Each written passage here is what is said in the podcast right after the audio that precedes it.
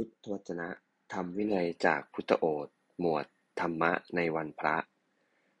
ภิกษุทั้งหลาย สิ่งใดไม่ใช่ของเธอ ทั้งหลาย เธอทั้งหลายจงละสิ่งนั้นเสีย สิ่งนั้นอันเธอทั้งหลายละได้แล้วจักเป็นไปเพื่อประโยชน์เกื้อกูล เพื่อความสุข ภิกษุทั้งหลาย เปรียบเหมือนคนเขาพึงนำหญ้า กิ่งไม้และใบไม้ที่มีอยู่ในเชตวันนี้ หรือพึงเผา หรือพึงทำตามสมควรแก่เหตุ เธอทั้งหลายจะมีความคิดอย่างนี้ไหมว่า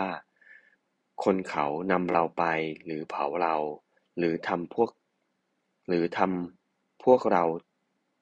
ตามสมควรแก่เหตุดังนี้ ไม่เป็นอย่างนั้นพันเต ข้อนั้นเพราะเหตุอะไร พันเต เพราะเหตุว่าความรู้สึกว่าตัวตนของตน ของข้าพระองค์ไม่มีในสิ่งเหล่านั้น ภิกษุทั้งหลาย ฉันนั้นก็เหมือนกัน ตา หู จมูก ลิ้น กาย ใจ ไม่ใช่ของเธอทั้งหลาย เธอทั้งหลายจงละมันเสีย